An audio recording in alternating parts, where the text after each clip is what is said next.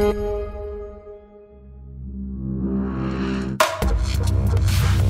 and welcome to Mars.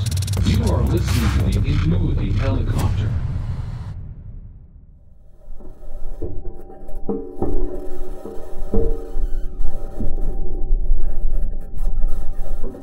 So, David, what are we listening to there? We are listening to the sounds of the metallic wheels of the Perseverance rover move across the dusty surface of Jezero crater on Mars. I guess the scrapes we, we can hear are those metal wheels churning up rocks and slowly destroying themselves. So, is that is that happening now? Is that a live recording, or what, what's what's going on? Well, that is happening right now. The rover is driving across rocks right now, but that recording is a couple of months old. I think it's from one of the very first days of the mission. Have we ever heard? That's we're listening to sounds from another planet. That's pretty pretty phenomenal piece of uh, It is pretty s- engineering and science. Yeah, isn't it? And it's surprising that uh, we've never done it before. We've never bothered to take a microphone with us to Mars or anywhere else in the solar system. Why would that be? Is that a, a cost? It ta- costs a lot of money to get to another planet, presumably. It does. It costs a lot of money for each instrument, hundreds of millions of dollars, and so you don't build things that don't have really obvious science cases. I think, and the microphone just never made the cut. It's obviously proving useful now. Definitely useful for science outreach, and isn't it cool to hear the the, the wind and the, the noise of the rocks being driven on? And we even heard the first uh, um, aircraft deployed on another planet, the Ingenuity helicopter, the other day. We heard that flying past in the microphone. So, what is what's the uh, Perseverance rover actually trying to achieve? Why have we spent all this money and effort to put it on another planet? Good question. I mean, it's not my money, it's NASA's money, it's the, the American taxpayers' money, I guess, although there are lots of contributions from all over the world, including our own here in Australia at QUT. Um, although it looks like the Curiosity rover, it looks really similar. It's the same sort of overall design, but it's got completely different goals, really ambitious new goals. So we've gone to this ancient crater lake on Mars, and we're looking at the rocks and trying to figure out whether that lake that was there, we think maybe four billion years ago, was ever the sort of place that life as we know it could have survived. Um, we're also testing some new technology. We're making oxygen, um, trying to figure out how that works on Mars, and we're starting the process of bringing samples back to Earth, where we can look at them in the, some of the awesome labs we have around for the first time. So it's a really exciting mission, as you well know. So, and what's your job? Uh, what's your role in this? Yeah, I'm a, something called a long-term planner. I help figure out where we're going and, and what we're going to sample and the sort of longer-term strategy. And we have a group here at QUT that's uh, producing software that we use to help analyze the science data that comes back, where we investigate the chemistry of rocks. And we've got a group of scientists who are helping to uh, analyze that data and uh, help command the, the movements of the rover. And a, a pretty big team here Yeah. and well, I guess we'll hear about that in one of these future podcasts. Speaking of podcasts, if that's what they're calling this, Mm-hmm. what are we doing here? So, this is part of the uh, online content that we are going to uh, make available for ERB 102, Evolving Earth, which is part of the Earth Science major. What we're really trying to make happen is the interactivity, right? So Yeah. if you've got a question about anything, post it onto the discussion board. Worst thing that can happen is we totally ignore it. Yeah. Um, you may even end up here as a guest on our exclusive podcast. Exactly. But only if you wish it. We wouldn't put anyone on the spot. No. So what are we going to talk about today? So on Earth, we we can go and pick up the rocks, and we we can go through a process of figuring out the age of those rocks. On Mars, we've never never taken samples before. That's right. Yeah, we, How do we know how old that location is? We don't really know exactly how old it is. That's the truth. And, and the reason for that, exactly as you just pointed out, we can't get any rocks back into our lab. Um, now, I know you have some experience dating rocks on Earth. So, how, how would you date a rock here? So we have laboratories that are dedicated to analyze the chemistry of rock. And the chemistry can hold all sorts of, uh, of information about how that rock formed and where, what pressure and temperature and all those sorts of things, whether it was in the ocean or deep in the earth. One of the main uses of geochemistry, uh, which is the chemical analysis of rocks, is that uh, you can use different isotopes I guess we should explain what isotopes are. yeah, so what's an isotope? Oh, and it's, Oh, you put me on the spot. here. Sorry. Let, let's say, let's say you've got uh, elements. We've all seen the periodic table, hopefully, in high Yep. school chemistry class. Um, and each of those elements have a certain number of protons and neutrons That's in right. their nuclei. If you have different amounts of protons and neutrons, particularly neutrons, you will have uh, you can have be the same element but different isotopes. For example, if you are an atom of hydrogen, you've got one proton and one electron. And so if you have one proton and one neutron, you're still hydrogen, but you're a different isotope. You are now deuterium. Mm-hmm. And if you have even more neutrons, you can become tritium. So it's all hydrogen. It is chemically very similar to ordinary hydrogen, but it has a different weight. Yes. So it creates a different, very subtle changes in mass. So each element has a lot of different flavors, and they're called isotopes. And some of them are unstable, So- decay into other things. Yeah. So by unstable, uh, there's this term, you know, radioactive or radiogenic, and what that means is that the isotope decays over time.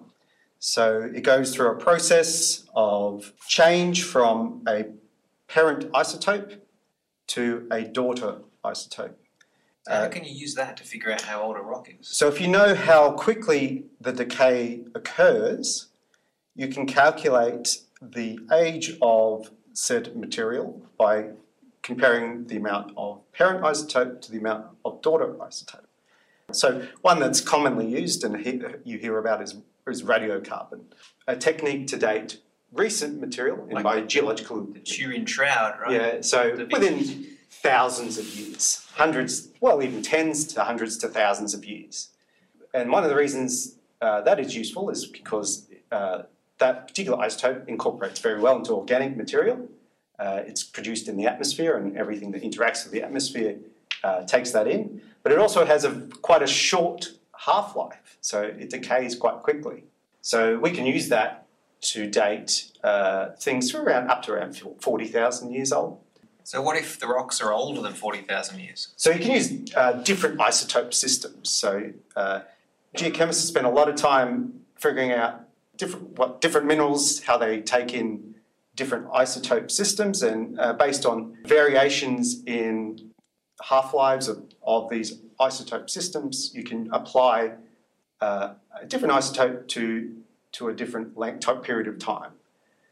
So if we're talking about sort of billions of years, Billions. you mentioned four billion years, but there there are tape. We'd have to look at a particular isotope system. Usually we use uranium lead Mm. for that. So how old is the stuff around us then if we've gone around and dated it all with this very complex sounding technique that sounds like it's based on solid fundamental principles? Uh, so most of the stuff around us is quite relatively much younger than four billion years. So in, in Brisbane, we're surrounded by things, rocks that are around up to 100 million, several up to 400 million years old. That's an order of magnitude less than what we're talking Still a about. lot. But I still, guess it's still quite old. It's, it's billion. incomprehensible amount of time, really. 4,000 million years, isn't it? That's, that's a huge amount of time. So, David, how do we know how old the uh, Earth is? One of the ways we know how old the solar system is, because the Earth is a little bit younger than the solar system, it's alive, it's being uh, resurfaced, as we'll, we'll talk about. Uh, we can find, though, a piece of the very early solar system frozen in place, a meteorite, say, that formed at the very beginning and has just been floating in space ever since. So every now and again, meteorites like that, they land on the Earth, and there are minerals in those meteorites that we can date using radioisotope dating. But so before that, which was not that long ago, how did we know the age of the Earth or the age of the different rocks that have accumulated on the Earth? So, uh, that's, a, that's a good question. So, geolo- the science of geology has been around much, obviously, much longer than uh, mass spectrometers. And the concept of geological time still very much existed before that. Despite many efforts to sort of figure out what the age of the Earth through speculation, people really didn't have an idea. And what they, but what they were able to do is establish a relative age of materials. I remember some of those speculative attempts, or Uh, like I remember someone tried to figure, realize that uh, rocks were being weathered and all of the uh, elements like sodium were being washed into the Oh, oceans. yes, the, uh, the ocean's became more salty. Yeah. So you measure the saltiness of the oceans, you know how old the Earth is. But what, of course, they, they missed was that the salt is also being removed from the ocean. And of, of course, there's a biblical. That's right. You can uh, investigate that uh, ancient uh, text, the Bible, and uh, some people have interpreted uh, parts of the Bible to, to indicate the Earth is rather young. I think 6,000 years is. Very literal interpretation. But so what happened? Back then, even so, those early geologists like uh, Hutton, um, one of the fathers of geology, they realized that the Earth was much older and they figured out a system to date some of the rocks they were seeing. So yeah, this comes into play when we look at the geometric relationships of different rocks that we, we observe uh, on the surface. So imagine you, you walk down to the beach and you see a cliff. yes. What do you mean by the geometric relationships? So our geological nomenclature, let's just say, we have uh, three different rock types. So we have a sedimentary rock. Sedimentary rock is one that forms on the Earth's surface, and usually the result of some sort of erosion and weathering of, of, of an existing rock uh, to create particles, and those particles get transported by wind or water uh, under gravity. So imagine we're standing on that beach, we're seeing new rocks being created right underneath our feet, right? That That's right. the beach is actually going to turn into a rock at some point. So there's a there's a horizontal uh, aspect to that. Yep, they're flat lying, So- obviously, because the Earth's mostly yeah. flat. So when we have different layers of those sedimentary rocks uh, build up over the expanse of geological time, we have a stacking layer cake scenario. So Right. the rocks that are at the bottom of that stack are going to be older. That makes sense. One thing that may not make sense to a lot of people is how that layer cake then gets lifted up high again. If the rocks are deposited at the level of the beach in a layer cake stratigraphy, they're going to build up to the level of the water and they can't go any higher. So one of the other rock types that we have is igneous rocks. Igneous rocks are those that uh, form from a molten rock liquid, if you will. And they typically need a lot. They well, they're high temperature rocks.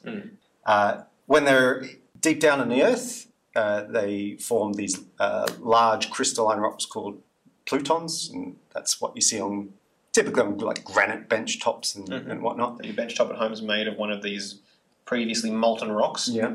So when you see big crystals, that's something that's uh, formed from a, a rock that's formed from a liquid deep in the earth. The vertical movements uh, in, uh, in geology are typically caused by a process related to plate tectonics. So plate, do you, you familiar with plate tectonics, I, Dave? I am. There are So- some skeptics. yes. but Uh, I'm not one of them. We know that the different continents you can see are like bits of scum floating around on this, uh, like a soup being boiled, this convection of the lava underneath in the pot, and the continents are just floating around on top. And they're constantly bumping into each other. And the way they bump into each other is with great force. Uh, Slowly, but slowly. with great force. Yeah, so great force over long periods of time. So a convergent margin is something where you have two plates colliding. One requires a space to to move into, and the other continent is blocking it. Convergent margins usually result in mountain ranges, Uplift. and which is a result, result of uplift, Yeah. And and a combination of volcanic activity. Hmm. So along these convergent margins is where you have your most dynamic geological so mountains are being built really quickly. Yeah, uh, in a geological margins. sense, In a geological sense, yes. So where we look at places like the Him- Himalayas, Mm. the Andes, Yeah. uh, it's the one in Europe, The uh, Alps. Alps. yes. So I've actually been to uh, Mount Everest, been to the base camp there. oh yes. And Now, uh, speaking of uplift, yeah, so it's way up there. It's one of the highest parts of the, the planet. I think I was about 5,000 meters high, and I went to have a look at some of the rocks, and I came across a fossil. A fossil ammonite, a marine organism that lived 65 to 70 million years ago, something like that, which is actually quite young, geologically speaking. And so it occurred to me in that moment that some of the highest mountains on Earth are actually some of the, uh, well, they were the, the bottom of the sea not all that long ago. So since life has changed over time, I remember reading about the dinosaurs going extinct. Could we use the, the changes in the types of animals that were alive, the types of fossils we see, to date the rocks? Like if there's dinosaurs in there, it has to be older than, what, 60 million years or so. yeah. So we can, uh, and um, that's uh, that's just what we've just talked touched on. There is two different types of of uh, addressing geological time. One is an absolute dating method. So we, we take a specific isotope system and we calculate uh, within an error of of reason that this particular sample is 420 million years old, for example. Relative dating uh, is not necessarily dating your cousin, but it, it is dating layers of rocks uh, in their geometric, geometric relationship to one another. So, by identifying different rock types, so sedimentary, igneous, or metamorphic, uh, and determining how those rocks are geometrically uh, uh, relate to one another, we can get a relative age. So we can say something's this rock is older than that rock because of X, Y. And there's a there's a logic to it, isn't there? There is. Um, getting back to Mars, we can't use uh, the biostratigraphy, I think that's what it's called, the, the uh, different fossils that are present in the rock to figure out where we are in geological time, because there aren't any fossils on Mars as far as we know. And we can't use this radiometric dating technique because we can't get the rocks back to our labs, right? So how how do we date the rocks on Mars? Good question. We don't have any rocks. You just said any rocks. Well, you just said we're trying to return rocks from Mars. That's right. So we don't actually know absolutely the age of the rocks on Mars because we've never been able to make one of these radioisotope dates. That's why we're trying to get the, the rocks back. Or is that true?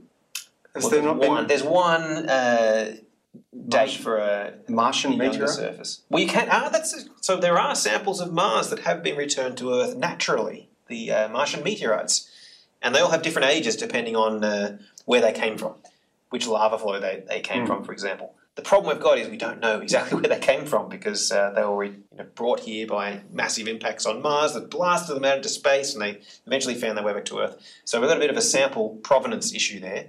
Mars, unlike the Earth, not a lot happens on the surface. Plate tectonics isn't operating. It may have operated in the past. That's one of the questions we'd really like to answer. But at some point, Mars cooled too much, and it's sort of just been frozen in place ever since. Um, but we can date the surface through relative methods. Because it hasn't changed much, we can look at the intensity of cratering. So there's always meteorites flying around the solar system, whacking into stuff. Earth doesn't have many craters on it because we're constantly renewing the surface. But How is it? How is the surface being renewed on the Earth, on the Earth? you just said it through uh, plate tectonics, Plate tectonics, Erosion. erosion, uh, weathering, uplift. uplift, Very dynamic. compared to It's to. so dynamic. It has uh, living things on it. It's got us. That's right. Which is unique, as far as we know. As far as we know, whether we're going to try and test that hypothesis, looking at these old rocks on Mars. But anyway, So that's why we're there. that's what, one of the reasons we're there. Yeah. And so we know approximately how old certain rocks are on Mars in relation to others based on how densely the cratering is. But we don't know exactly how old any of it is. But we've got a lot of high resolution imagery. We do. We've got beautiful satellite maps of Mars. In fact, the maps of Mars are almost as good as Google Earth from our best satellites around Earth. Well, interesting you say this because I, I, I'm a marine geologist for the most part.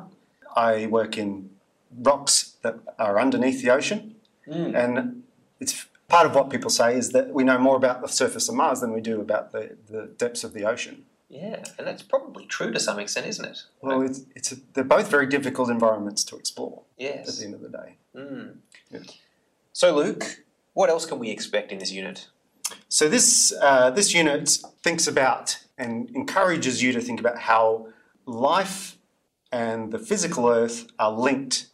How the physical process, so those geological processes, those hydrological processes, those atmospheric processes, how they've been influenced by life, and how life's been influenced by those processes. So, we can uh, take a look in the geological record, Yes. and uh, hopefully, I suspect we might come to the conclusion that we're just temporarily animated portions of the Earth's crust. Yes. And Can we take a look uh, elsewhere in the solar system to see uh, maybe what makes our planet special? So in this unit, we'll we'll start from the beginning. Some of the earliest life forms that we've seen on this planet. We might even talk about how this planet was formed and at what point in time was it even possible for life to exist on this planet. Perhaps make some connections with what was happening in the other planets at the same time. Mm-hmm. And so we'll go from microbial life and then into uh, the Proterozoic, into the, the Cambrian explosion, the appearance of animals and then plants in the geological record. And so, how can people get involved over the next few weeks? So they can firstly make sure they're up to date with the Blackboard page. Mhm. Very important because all the information for the unit will be posted and delivered through this uh, this uh, web page. Uh, in that web page, there is a discussion forum, and in that discussion forum, there's a place for you to list your podcast questions.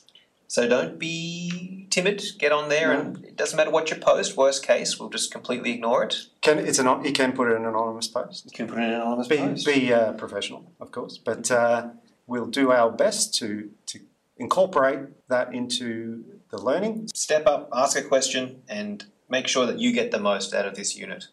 and enjoy yourself. And enjoy yourself. That's what we're here for, That's right. Well, and to learn. and to learn. So, folks, we will see you next week. Hello and welcome to Mars. You are listening to the Ingenuity helicopter.